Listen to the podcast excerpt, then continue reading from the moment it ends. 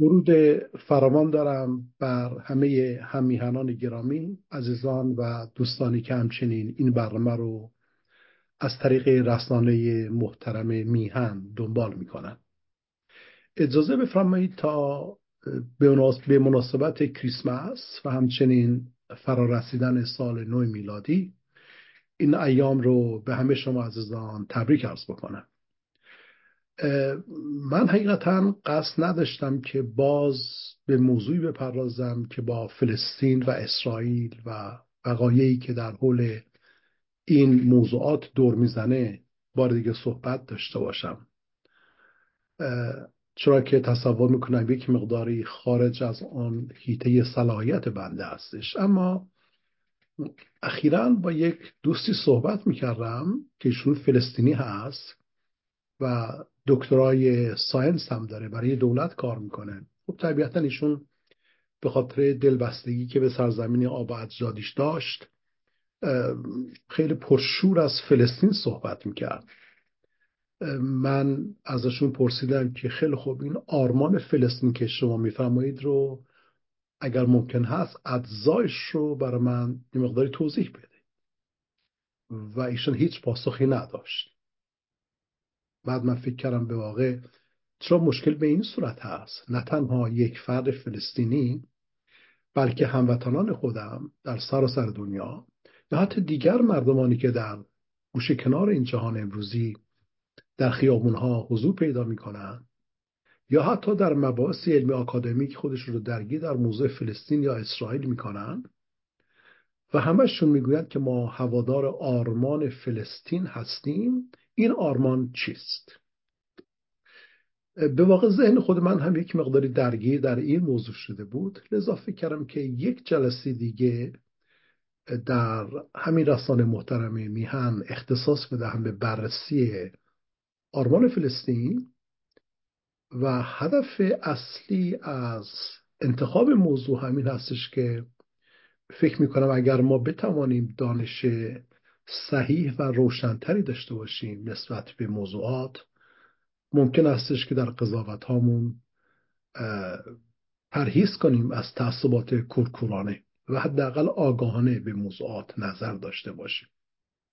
و به واقع من باورم بر این استش که در این شرایط خطیر و سهمگینی که موزه در پیش در پیش روی میهن قرار دارد ما ناگزیر هستیم تا سعی کنیم آگاهی های خود را افزایش بدهیم تا بتوانیم روشنتر و مصممتر به سوی ایرانی آزاد و دموکراتیک در آینده حرکت کنیم و به اون فکر کنیم. بنابراین عرض بنده در این جلسه مربوط هست به آرمان فلسطین. اما قبل از اینکه ارزم رو شروع بکنم یک خبر خوبی به دست من رسید. درست همین هفته فکر کردم بد نیست با عزیزان به اشتراک بگذارم این کتاب رو من خدمت شما نشون میدم. ببینید مفهوم زیبایی در تفکر افریقایی. این کتاب رو همراه با این کتاب دو تا کتاب هستش. همطوری که شما ملاحظه میفرمایید من گرفتم اینجا. اینها رو من حدود تقریبا پنج سال پیش طرح این کتاب رو نوشتم.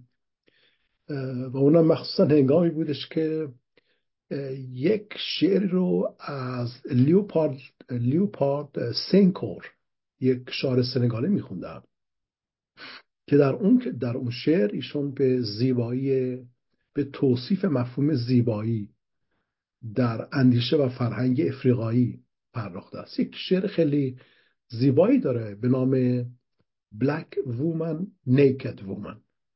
اگر که دوستان علاقمت هستن سرچ کنن گوگلش کنن.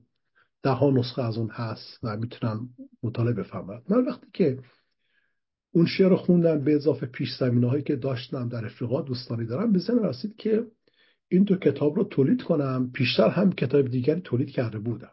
اما قرض از مزاحمت که وقت شما رو می‌گیرم این استش که این کتاب به عنوان اثر برتر دانشگاهی سال 2023 انتخاب شد من به همه هموطنان عزیزم تبریک عرض می‌کنم و این هم یک هدیه دیگری هستش به ایران امروز و به ایران فردا. همین که به حال البته بنده هستم و سه دوست دیگر دوتاشون هلندی هستن و یک دوست نیجریه‌ای.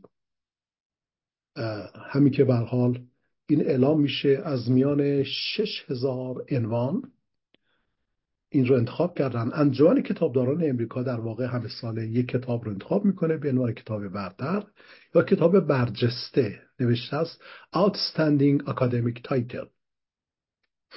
از میان شش هزار عنوانی که پیشنهاد شده است و بررسی شده است کسان خوندن مطالعه کرد و نظر دادن این افتخار شامل حال بنده شده است.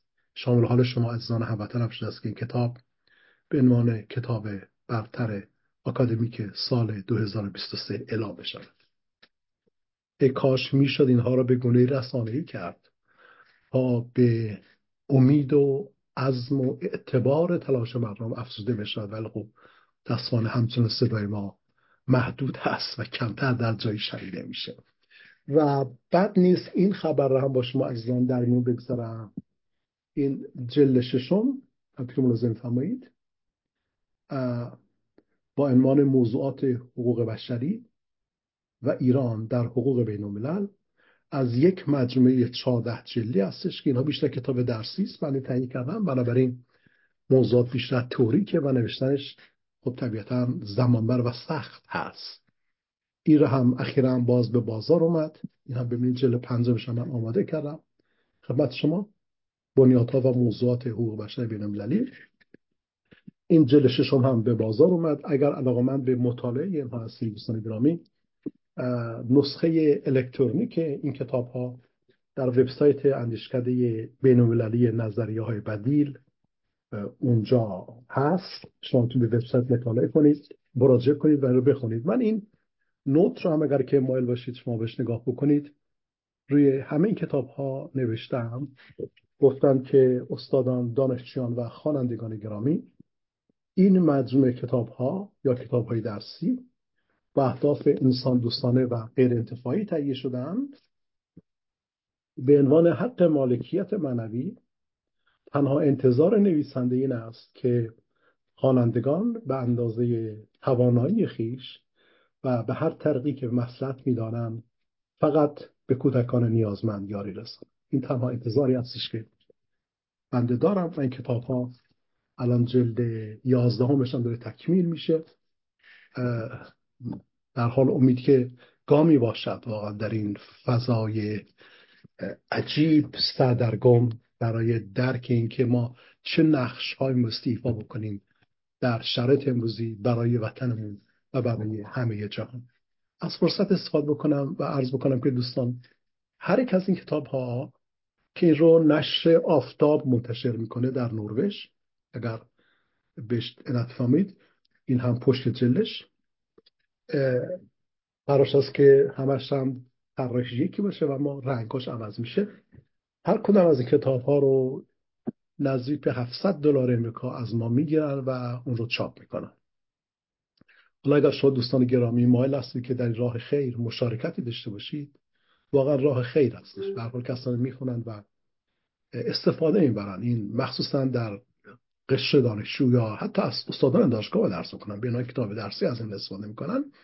اگر دوستان گرامی کسانی هستن که مایل هستن این رقم رو بپرازن و عهدهدار هزینه یکی از این کتاب ها باشن یه مقداری بار از دوش من در واقع سبکتر میشه برداشته میشه. اگر که تمایلی دارید که شما هم در این کار خیر مشارکت نمایید لطفا بفرمایید هماهنگ کنید تا من مشخصات انتشارات آفتاب رو خدمت شما بفرستم و شما مستقیما با اونها تماس بگیرید.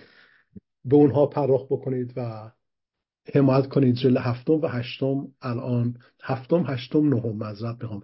سه جلد دیگه آماده هستش. بعد بیاد بیرون. حالا من ببینم که شاید بتونم این رو جور کنم. اگر نه که خب احیانا کسانی محبت کنند خیلی خوشحال میشه و عزیزانی که این میپذیرند که یکی از این کتاب ها رو هزینهش رو بپردازن 700 دلار سی نسخه از این کتاب چاپ شده به دست اونها می‌رسه که می‌تونن به دوستان از دانشون بدهن توضیح کنن یا حتی ممکن استش که از میان دوستان عزیزانشون هم کسانی بیان بر هر کدام مبلغی بدهن و طبیعتا 700 دلار پر میشه. ببخشید من در مقدمه خواستم این چند موضوع رو خدمت شما عرض بکنم. حالا برگردم به اصل مطلب.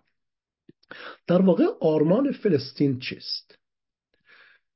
ببینید دوستان باز هم ممکن استش که احیانا این موضوعات موضوعات تکدر خاطر کسانی رو فراهم بسازد. ولی باز عرض بکنم که ما نمیباستی حراس داشته باشیم از دریافت حقیقت و آنگونه که شایسته است تلاش خواهیم کرد تا ریشه های اصلی مشکلات منطقه بریم پیدا بکنیم. در عرض بنده در این جلسه در خصوص آرمان فلسطین می‌خوام روی این نکته تاکید بکنم که آنچه که به عنوان آرمان شناخته شده است حالا من نمی‌دونم که به انگلیسی بگم آیا Palestinian ideal مثلا بگم آیا بگم Charter of Palestine چه واژه‌ای براش انتخاب بکنم واقعا نمی‌تونم چون این آرمان آرمان رو ما بیشتر در فارسی داریم اما در گوشه کنار دنیا هم کسانی که از فلسطین نام می‌برن و از اون حمایت می‌کنن در واقع واژه روشن و مشخصی رو معرفی نمی‌کنن که منظورشون چیست که ما بریم بر اساس اون کنکاش بکنیم و سعی کنیم که اجزای تشکیل دهنده این آرمان رو مورد شناسایی قرار بدیم. و حال یک چیز است به نام منشور ملی فلسطین پلستاین نشنال چارتر که با خوندن اون می‌تونیم یک مقداری نزدیکتر بشیم به درکی روشنتر از موضوع فلسطین و این معضلاتی که الان بیش از نیم قرن هستش که منطقه رو گرفتار کرده است. ببینید مایل هستم که با خود بحث آرمان شروع بکنم. آیا وقتی که ما صحبت از آرمان می‌کنیم آیا خود واژه آرمان به دلیل اینکه دارای وزن هنجاری یا نرماتیو بالایی هست آیا این آرمان یک امری که با ویژگی های انسانی سر کار دارد؟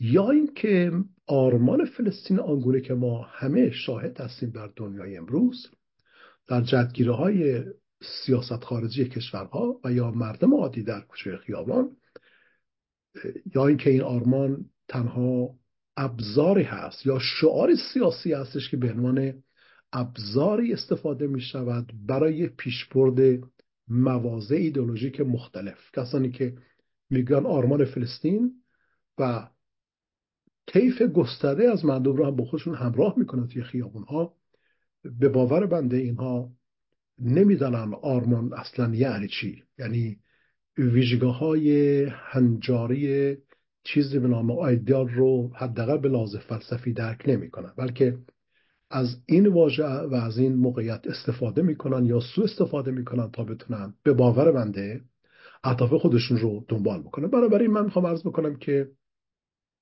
اگر آرمان فلسطین شعار سیاسی در راستای اهداف گروه ها یا حتی کشورهای خاصی هستش این آرمان نمی‌تواند ذاتا نمی‌تواند گذرا باشد و به اشکال مختلف توسط مواضع مختلف مورد استفاده های گوناگون قرار بگیرد. به خاطر اینکه اساسا وقتی که ما از مفهوم آرمان سخن به میان میآوریم بیشتر نظر ما معطوف هست به اخلاق مداری به احترام به ارزش های جهان شمول انسانی شد ارز بکنم به شناسایی برابری تفاوت ها به رواداری و به مواضع پیش برنده آنچه که ما آسمان را می‌توانیم بگذاریم اصول انسانیت.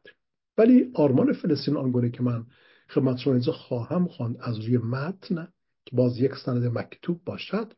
شما می‌بینید که این چیزی مگر یک شعار سیاسی نیست که تبدیل به نوعی تسلب آینی و جمود فکری شده است.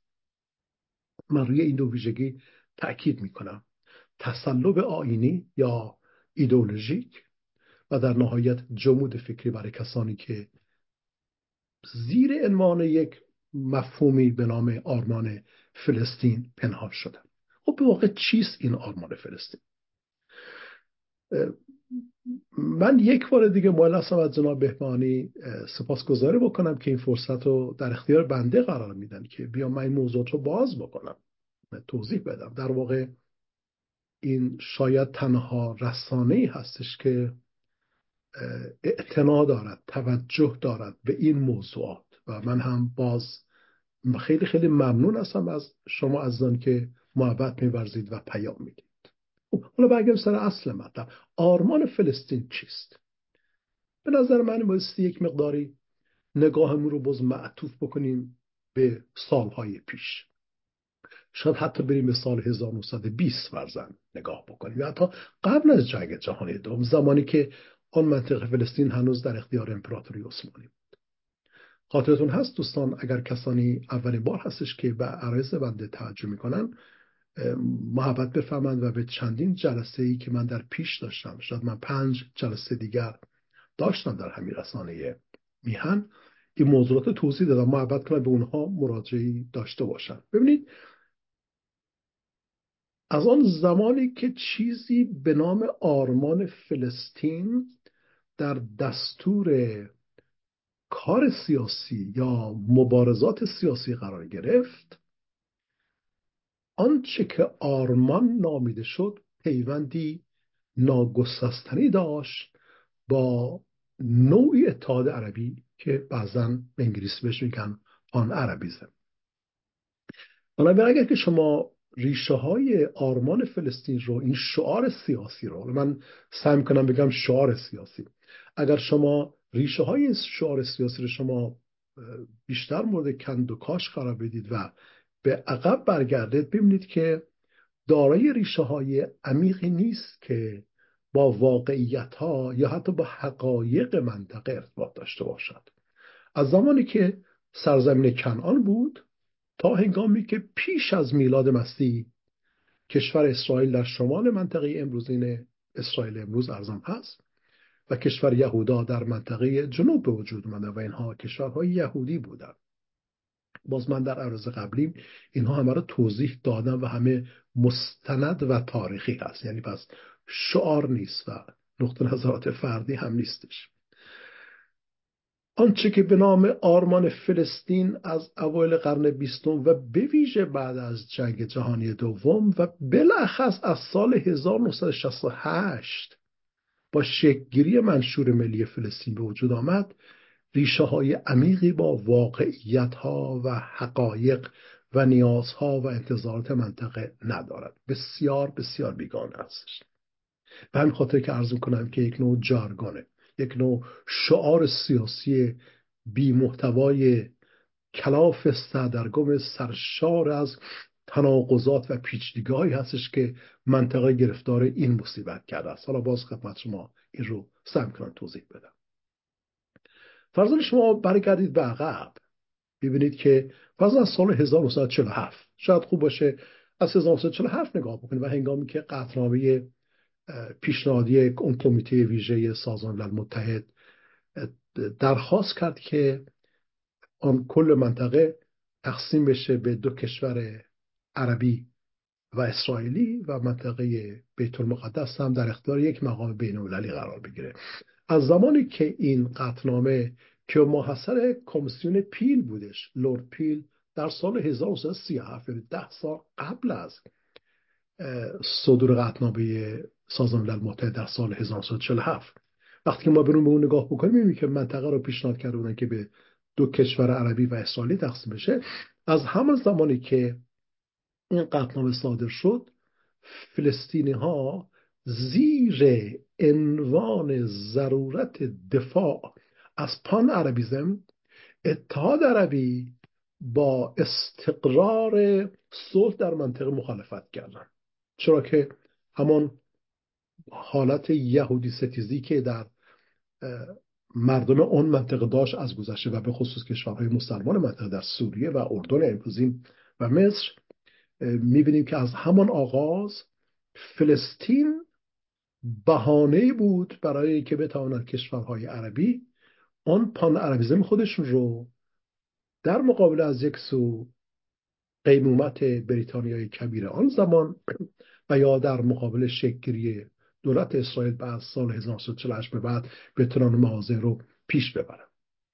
بنابراین حتما دوستان علت بفهمید از همین آغاز وقتی که شما در خصوص مفهوم آرمان فلسطین اندیشه می‌کنید به خوبی مستظر خواهید شد که آرمان فلسطین هیچ چیزی نیست مگر تمایل دولت های عربی کشورهای عربی باید ارز می‌کنن که از این عنوان استفاده بکنن برای جلو بردن مواضع سیاسی خودشون در مقابله با اسرائیل.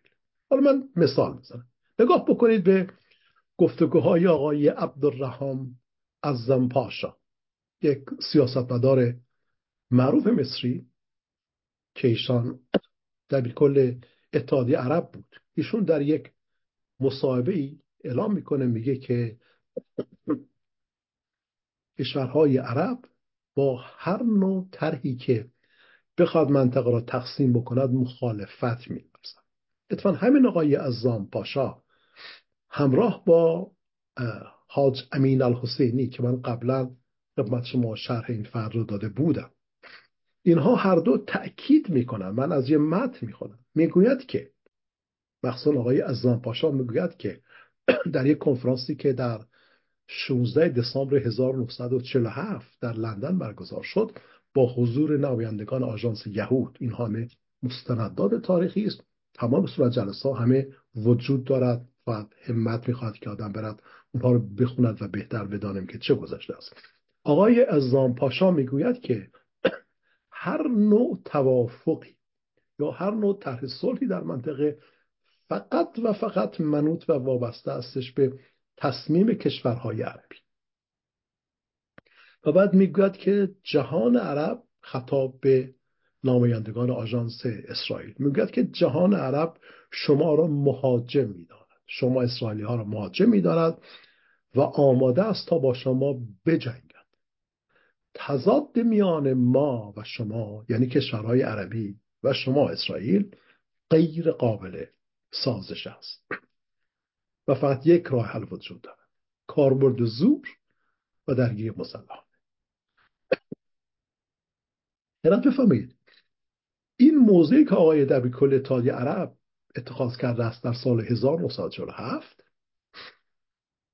که ریشاش باز برمیگرد به کارهایی که الهاد حسینی قبلتر از اون انجام می‌داد که من خدمت رو عرض کردم. به عنوان مثال وقتی که آقای الحاج حسینی امین الحسینی رفت با هیتلر ملاقات کرد با موسولینی و بعدا با هیتلر ملاقات کرد خودش رو نماینده اتحاد عربی می‌دانست.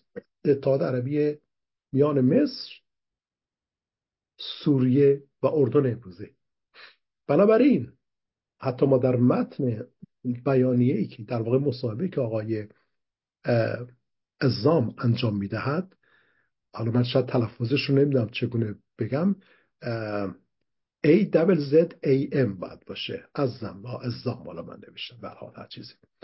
ایشان تأکید می کند و ما این رو از این موضع به آشکارا متوجه می شویم که کشورهای عربی دست در دست دیگر موضع فلسطین را مستمسکی می‌دانند ابزار و بهانه می‌دانند تا بتوانند سیاست های یا سیاست خارج خودشون رو در منطقه رو بتونن ساماندهی بکنن. حالا جالب استش که وقتی که ما می‌بینیم به اون تنفری که نسبت به یهود وجود آورده بودن می‌بینیم که این کشورها تا اونجا ضدیت با یهود برشون مهم هست که می‌گویند که ما ناگزیر باید دست به سلاح ببریم و ناگزیر مثل اسرائیل رو از روی کره زمین محو بسازیم. باز این قابل توجه کسانی هستش که گاهی اوقات دشنام میدن. این متون رو لطفا مطالعه بکنن. ای کاش یک ذره در وجود انسان شرافت انسانی داشته وجود داشته باشد تا بدور از تعصب و پیشناوری صحبت. خیلی جالب هستش. در یک مصاحبه ای که با نشریه لبنانی بر در لبنان به نام الاخبار اليوم الاخبار یوم. آقای عزام پاشا به عنوان در کل اتحادیه عرب دارد سخنانی رو مطرح می سازد که من اینها رو یادداشت کردم و یه مقداری این رو بخش بخشای از اون رو می‌خونم برای شما عزیزم. می‌گوید که من شخصا آرزو می‌کنم که یهودیان ما را ما را به سوی این جنگ نکشانند زیرا این یک جنگ نابودی و قتل عام مهمی خواهد بود که تاریخ همانند کشتار مقلها و جنگهای صلیبی از آنها یاد خواهد کرد. من معتقد هستم ایشان می‌گوید آقای دبیرکل تادر. می‌گوید که من معتقد هستم که تعداد داوطلبانی خارج از حوزه فلسطین هستند که جمعیتشون به مراتب بیشتر از عرب های فلسطینی هست. و اینا همه آماده هستند از هند از افغانستان و از چین حتی که به ما بپیوندند تا در راه شهادت بکوشند تا اسرائیل را محو کنند. در یک بخش دیگری از همین مسابقه که با نشریه با نشریه الاخبار یوم هستش من می‌خونم واقعا تن انسان میلرزه. ببینید ایشان چی میگه. میگه که اعراب از یهودیان برتر هستند. آنها شکست را با لبخند میپذیرند. یعنی اگر یهودیان ما را شکست دهند در نبرد اول در نبرد دوم سوم یا نهایی ما آنها را شکست خواهیم. حالا شما به بقیهش عنایت بفرمایید. شما به اون تعصبی که در متن اون تنفر نسبت به یهودیت وجود دارد عنایت داشته باشید. ببینید چقدر موضوعی به نام آرمان فلسطین چقدر بیپایه بی محتوا و غیر منطبق با نیازهای منطقه هستش. ایشان می‌گوید که بیشتر اعراب صحرا از جنگیدن لذت می‌برند به یاد می آورم که در یک جنگ من ممریت داشتم که وظیفه میانجیگری برای آتش بس داشته باشم در حالی که در مسیر رفتن برای مذاکره بودم برخی از فرماندهان عربی ارتش به من نزدیک شدن و گفتن شرم بر تو. آیا تو واقعا یک انسان هستی. پس چگونه می‌توانی آرزوی پایان بخشیدن به جنگ داشته باشی؟ آیا ما می‌توانیم بدون جنگ زندگی کنیم؟ بریم متن اون مصاحبه است که آقای ازام پاشا عبدالرحمن ازام پاشا در کل اتحادیه عرب با سردبیر اون نشریه اخبار یوم دارد. میگه که اعراب معتقد هستن که ما با جنگیدن زندگی پیدا می‌کنیم. اعراب صحرا با جنگیدن خود را بیان می‌کنن. هویت آنها جنگیدن است. راه دیگری بر آنها وجود نداره. چگونه می‌توانیم بدون جنگ زندگی کنیم؟ بعد خود ایشون پاسخ میده میگه به این دلیل است که جنگ به بادیه نشین احساس خوشبختی سعادت و امنیت می‌دهد. چیزی که هرگز صلح نمی‌تونه برای آن انجام بده. حتی این مصاحبه مفصل هست دوستانی که معل هستن این مطلب رو بخونن من متنش رو دارم نهایش می‌کنم که ارسال میشه برای کیهان لندن. منتشر میشه اگر دوست داشته باشید در آنجا می‌تونید مطالعه کنید متن بنابراین شما ببینید که دوستان از زمانی که از همون زمانی که سنگ دفاع از فلسطینیان به سینه زده می شود در پشت این حمایت از فلسطینیان اهداف سیاسی وجود دارد که هیچ ارتباطی به واقعیت ها و زندگی مردم فلسطین در منطقه و شوربختانه همان مردم عرب فلسطین هم که در اون منطقه هستن خودشون رو هم نوا و همراه و همگام و هم پیوند می‌سازن با همین شعار سیاسی که زیر ارمان اتحاد عربی به وجود آمده است. بنابراین آرمان فلسطین چیز دیگری نمی‌تواند باشد مگر اتحاد عربی که کشورهای عربی اون رو تهیه کردن.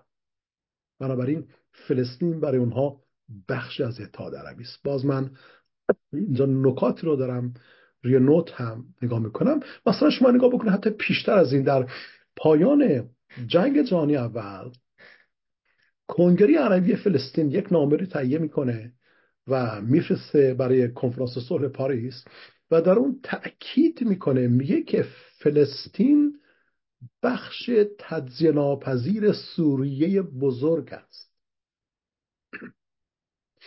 کنگره دوم فلسطین عربی فلسطین در سال 1120 27 فوریه فوریه ببخشید باز تأکید می‌کند رسما می‌گوید که فلسطین سرزمین فلسطین متعلق به کشورهای عربی است. به سوریه هستش و یهودیان این باعثی نابود بشن و مخالفت با اعلامی بلفور اونجا اعلام میشه. شما باز انت داشته باشید. ببینید هر آنچه که زیر عنوان فلسطین نامیده شده است و بر اساس اقدام شده است چیزی نبوده است مگر آنچه که اعراب از آن خود می‌دانستند. و این از آن خود دانستن زیر بیرق یا پرچم حالا به قول خوشون فراتر اتحاد عربی یا پان عربیزم چیزی نبوده است مگر تنفر از اسرائیل و اسرائیل بعد نابود بشه. در ژوئیه سال 1937 کمیته عالی عرب با رد کمیسیون پیل P double E L لرد پیل. من خاطرم از مونترال که می‌رفتم کنار دانشگاه McGill یک خیابان است به نام پیل. من پیش خودم می‌گفتم که چه اسمش پیله. زمانی که اینجا مطالعه می‌کردم به یاد پیل افتادم. کمیسیون پیل لرد پیل مأموریت پیدا می‌کنه که راه حلی برای منطقه پیدا بکنه و ایشون در گزارشی در نهایت میگه که آرس این بودن دو هویت متفاوت یعنی هویت عربی اسلامی و هویت یهودی در طرف دیگر این غیر قابل سازش هستن. پس ما بیاییم و منطقه تقسیم کنیم به دو کشور عربی و اسرائیلی. تا موضوع برای همیشه خاطر پیدا کنه که همین مبنای قطنامه ملل متحد در ده سال بعد در سال 1947 شد. فلسطینی ها رسما با این گزارش مخالفت می‌کنن و توضیح می‌دهند که فلسطین بخش جدای ناپذیر سوریه بزرگ است. پس آنچه که آرمان فلسطین نامیده می شود همان چیزی هستش که در واقع به اون اتحاد عربی مربوط می شود حالا شما کمی به تاریخ بیاد جلوتر نگاه بکنید. وقتی که در اولین نبرد میان عرب و اسرائیل که حتی اونها اعراب بودن که حمله کردن به اسرائیل در سال 1948 مازون ها با شکست مواجه میشه و همطور مستظر هستی بعد از جنگ جهانی دوم هم الحاج الحسینی الحاج امین الحسینی قبلا خدمت شما مفصل توضیح دادم ایشان بعد از پایان جنگ دوم فراره میشه و کمک اخوان المسلمین به مصر میره و در اونجا عملیات جهادی خودش رو آغاز می‌کنه تحت تاثیر افکاری که داشت در اون مکتب متعصبی که داشتن.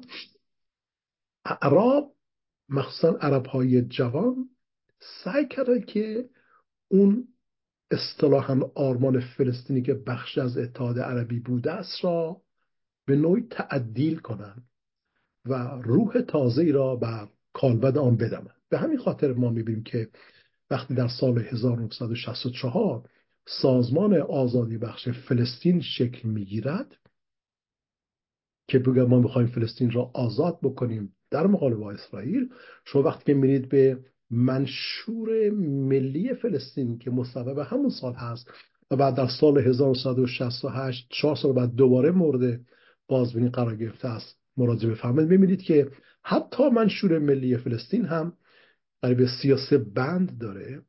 دو سوم محتوای منشور مربوط هستش به, به نابودی اسرائیل و هر کجا نام فلسطین هر کجا نام فلسطین در این منشور وجود دارد و به چشم می‌خورد اون نام به عنوان بخش تجزیه ناپذیر اتحاد عربی مورد استفاده قرار پس موضوع اصلا مربوط به شکلی کشور فلسطینی نیست. موضوع اتحاد عربی است که اونها می‌خوان از این موقعیت بیشتری استفاده رو بر خودشون ببرن. حتی شما نگاه بکنید مثلا به ناصر جمال عبد ناصر جمال عبد ناصر با دفاع از فلسطینی ها همواره تلاش می‌کرد تا اهداف ملی گرایانه خودش رو که معطوف به بلوک شرق آن زمان بود در میانه های جنگ سر بتونه جلو ببره و به پیش ببره. من حتی یادم میاد که یک مطلبی, مطلبی رو میخوندم از ادوارد سعید متفکر فقید فلسطینی اون کتاب معروف اورینتالیزم شرق شناسی ادوارد سعید توصیه می‌کنه در واقع توضیح میده بین یک متفکر برجسته فلسطینی که هر آنچه که زیر عنوان آرمان فلسطین نامیده شده است شعار سیاسی بیش نیست ابزار سیاسی بیش نیست در دست عرب که با این مردم منطقه بازی بکنن. حالا باز من یاد اونها میفتم که همش میگن آرمان فلسطین. و واقعا گاهی اوقات مایه تأسف هست که می‌بینی شوربختانه کسانی عنوان روشن فکری به خود می‌گیرن. استاد دانشگاه هستن و امثال هم و اینا هیچ کدام مایل نیستن به این حقایق تاریخی نگاهی داشته باشن مطالعه ساده داشته باشن. و بیان حقیقت رو برای مردم بازگو بکنن من نگاه می‌کنم به کارهای آقای احمد الشقیری. احمد الشقیری که معاون در کل اتحادیه عرب بود و نماینده نماینده بود در سازمان ملل متحد در شورای امنیت نکته جالبی داره. میگه که ایشون اولین در ضمن به اصطلاح مسئولم بود در سازمان آزادبخش فلسطین ایشان می‌گوید که فلسطین جزئی از وطن عربی است. پس مثلا استقلال فلسطین و فلسطینیان مطرح نیست. بخشی از سرزمین عربی است و کشورهای عرب البته ایشون نمیگه کشور عرب میگه جهان عرب. جهان عرب تحت هیچ شرایطی حاضر نیست. حتی ذره از حق خود بر این سرزمین مقدس کوتاهی بورزد باز من در بحث پیشنهاد شما عرض کرده بودم که مثلا حماس معتقد هستش که کل منطقه یک وقف اسلامی است. و این سرزمین وقف است موقوفه هست هیچ نوع مذاکره و تلاشی بر سر سرنوشت این منطقه امکان پذیر نیست برای اینکه در تضادی ماهوی با اندیشه ها و باورهای اسلامی قرار حالا ما برمیگردیم به گذشته می‌بینیم که در سال 1964 آقای الشغیری ایشون تصریح می‌کنه. میگه که فلسطین بخشی از میهن عربی است و جهان عرب از این دفاع می‌کنه. وقتی ازش می‌پرسن میگن آقای الشغیری شما که نماینده هستی در, در سازمان ملل متحد بگو میهن عربی چیست؟ می‌دونید چه جواب میده؟ یک میهن عربی هیچ چیزی نیست مگر بخش از سوریه بزرگ.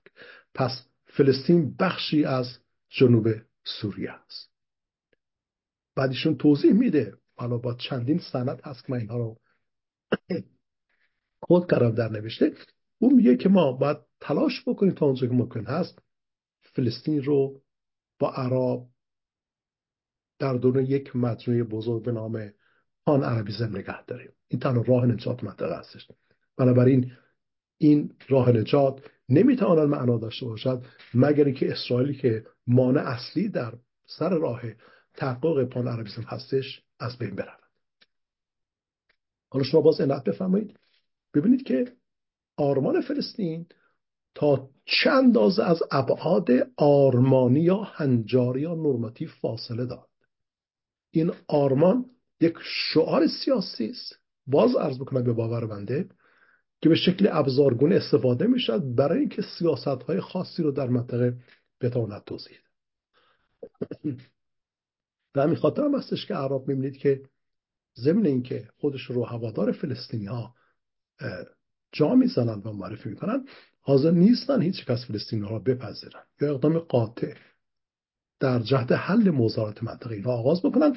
مگر گفتگوهای اخیری که از سوی اسرائیل ها و بر کشورهای عربی صورت گرفته است برای حل منازعه. با توجه به پیش زمینه ها و ببخشید که من در سرما هم دارم با توجه به این پیش زمینه ها بعد نیست ما نگاهی بکنیم به منشور ملی فلسطین که در واقع سند تأسیس کننده آرمان فلسطین است. من بخش از این رو خدمت شما می‌خونم که ببینید تا چه اندازه این منشور یا به قول آرمان تا چه اندازه متناقض هست چقدر سردرگم هستش و چقدر مصیبت به پا می‌کنه. بند یک میگه که کشور فلسطین اینها میگن کشور فلسطین. به عنوان بخش جدای ناپذیر ملت عرب است. میراث و تمدن آن با میراث عربی پیوند دارد. برای اینکه عرب از نقطه عرب آن پان عربیزم یا اتحاد عربی بر اساس مشترکات زبانی و دینی در واقع پیوند پیدا کرده است. چون عرب هستن و چون مسلمان هستن اینها می‌تونن نوع اتحاد عربی به وجود بیاد حالا اگر که شما کمی بیشتر مطالعه بفرمایید می‌بینید که مثلا وقتی که می‌گوید که خب فلسطین بخشی از اتحاد بزرگ عربی است در منشور یا به قول خودشون در آرمان هرگز این مفهوم ماده ماده یک به این معنا نیستش که اینها می‌خوان کشور مستقل فلسطینی شکل بگیره بلکه اینها تلاش دارن می‌کنن تا زیر عنوان فلسطین سیاست های خارجی خودش رو دنبال بکنن. شما ماده دو مثلا ماده سه حالا من درس بکنم میگه که ملت عرب فلسطین حق دارد که سرنوشت خود را پس از دستیابی به آزادی کشور خود مطابق با خواست خود و میل و اراده خود تعیین کنه اگر شما در خصوص این ماده کم کاف کنید چرا که مخصوصا می‌بینیم که اینها اصرار می‌ورزن که ما بر اساس حق تعیین سرنوشت و اصل تعیین سرنوشت این ماده را تعریف کرده می‌بینیم که عرب و فلسطینی ها که به ظاهر می‌گویند ما می‌خوایم با اسرائیل وارد همکاری بشویم و صلح در منطقه ایجاد بکنیم اینها تفسیر خاص خود از حق تعیین سرنوشت را دنبال می‌کنن و این تفسیر به قایت اشتباه و گمراه کننده است و تحت هیچ شرایطی به باور بنده به نوع کسی که تخصصش حقوق بین الملل هست این تفسیر از مفهوم حق سرنوشت نمی‌تواند با واقعیت های قوانین حقوقی بین سازگاری داشته باشد به خصوص از این زاویه دید که حق تعیین سرنوشت از دیدگاه کشورهای مدافع فلسطین حقی است که فقط و فقط از آن فلسطین هاست و اسرائیل نمی‌تواند یک چنین حقی را داشته باشه مثلا ماده هفت عجیبه. ماده هفت میگه که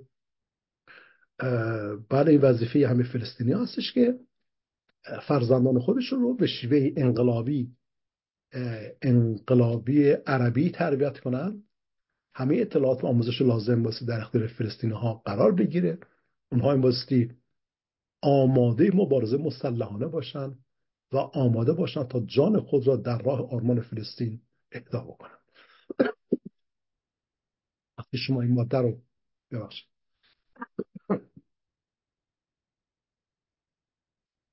وقتی شما این ماده رو مطالعه میفرمایید ماده هفت می‌بینید که همانا منشور فلسطین یا آرمان ملی فلسطین یا ساده تر آرمان فلسطین چیزی نیست مگر اعلام جنگی آشکار و واضح با اسرائیل و طبیعتا این اعلام جنگ آشکار اگر قرار باشد کشور به نام فلسطین شکل بگیرد تحت هیچ شرایطی با مفاد منشور ملل متحد که قانون اساسی جهان امروزین هست قابل سازگاری و مطابقت نیست.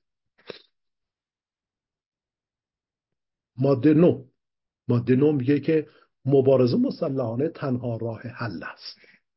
ماده ده می‌گوید که آموزش های کماندویی برای نجات فلسطین تنها راه حل است. البته متون این مواد گستره تر هستند وقتی که ما می‌بینیم که آرمان فلسطین تأکید می‌کند اصرار میورزد بر مبارزه مسلحانه به یک استراتژی کلی و نه یک تاکتیک. ببینید ماده نه میگه که این یک استراتژی کلی است تاکتیک نیست که تابع شرایط باشد. یعنی استراتژی کلی نستش که اسرائیل باید محو بشن و فلسطینی ها جامعه فلسطینی بایستی به گونه تربیت یابند که انقلابی باشند.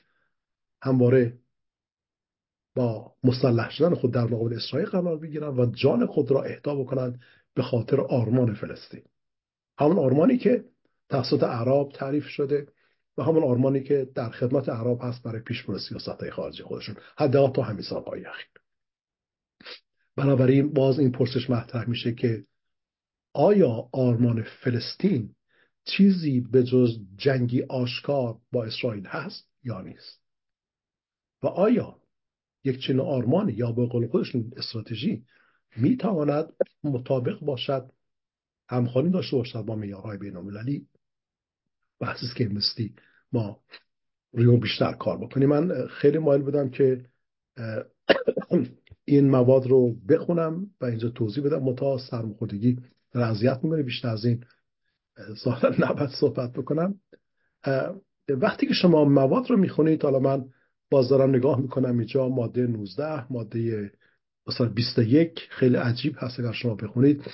میگه که ملت عرب فلسطین زیر عنوان آرمان.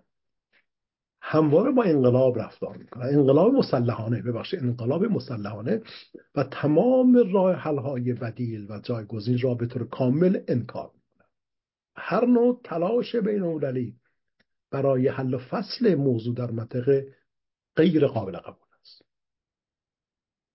بنابراین تا زمانی که چیزی به نام آرمان فلسطین وجود دارد امکان برقراری همزیستی مسالمت آمیز در منطقه وجود ندارد.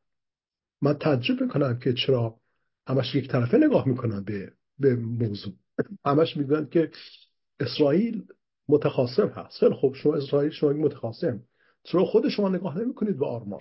چرا نمیرید متن دقیق یک سند حقوقی مشخص به نام منشور ملی فلسطین رو مطالعه نمی کنید تا دقت داشته باشید که این فلسطینی ها هستن که هموار تلاش می‌کنن تا آتش مناظر رو گرم نگه دارن. و باز بیاد بیاور سخنان آقای عبدالرحمن عبدالرحمن عزام پاشا که در سال 1947 تأکید می‌کرد که این ماهیت زندگی عرب است که می‌خواد بجنگد تا با جنگیدن بتوانند معنای زندگی را برای خود تعریف بکنه.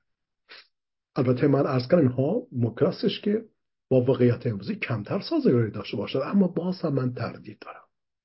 می‌خوام بگم که به شیوه منافقانه و فریبنده در پشت تمام تلاش های که کشورهای عربی یا فلسطینی ها صورت می‌گیرد که به موجب اون تلاش بکنن کوشش بکنن.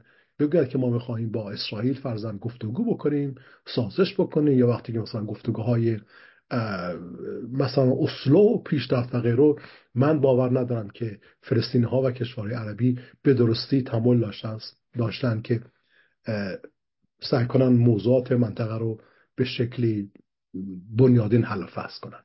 حالا چرا من این رو عرض می‌کنم؟ چرا میگم من تردید دارم؟ سند برای اون وجود داره. آقای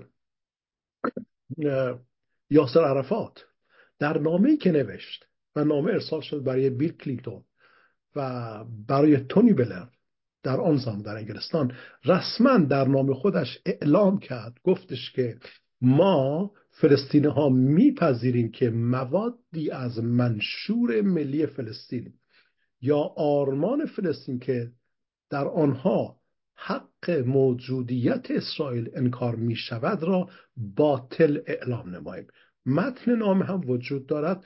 منظم به نوشتار بنده برای علاقمندان اگر دوست داشته باشن مطالعه کنند متن نام اونجا هستش این پیشنهاد می‌دهد سازمان اون مجلس قانونگذاری سازمان آزادی بخش فلسطین پیشنهاد می‌کند می‌گوید که فرزن مواد 6 تا 10 15 19 23 30 مثلا باطل اعلام شود.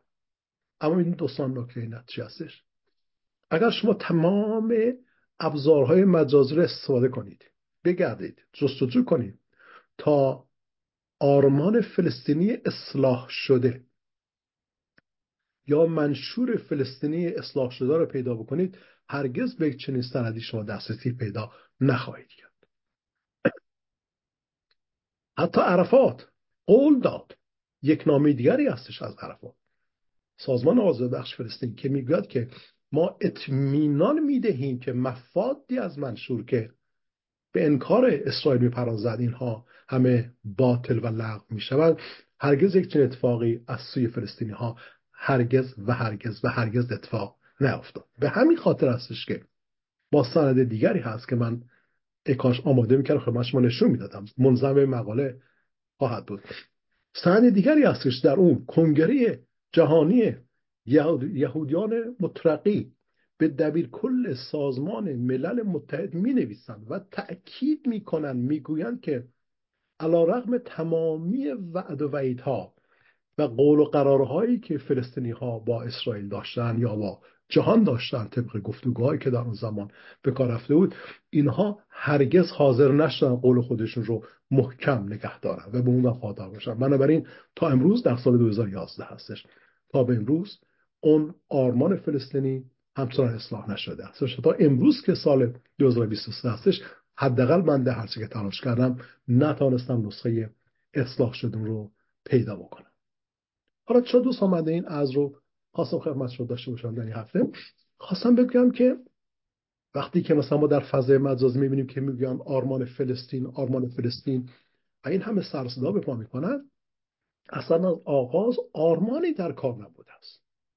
این فقط یک شعار سیاسی بوده است که از همون سال 1900 و حتی 17 من می‌تونم ریشاشو برم جستجو بکنم.